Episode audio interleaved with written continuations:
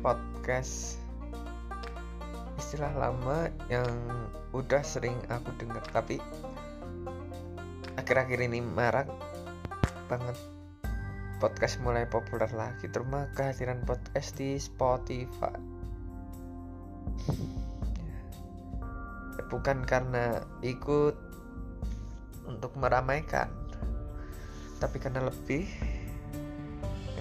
berbagi informasi yang kalian bisa punya dan juga ingin membagikan visi supaya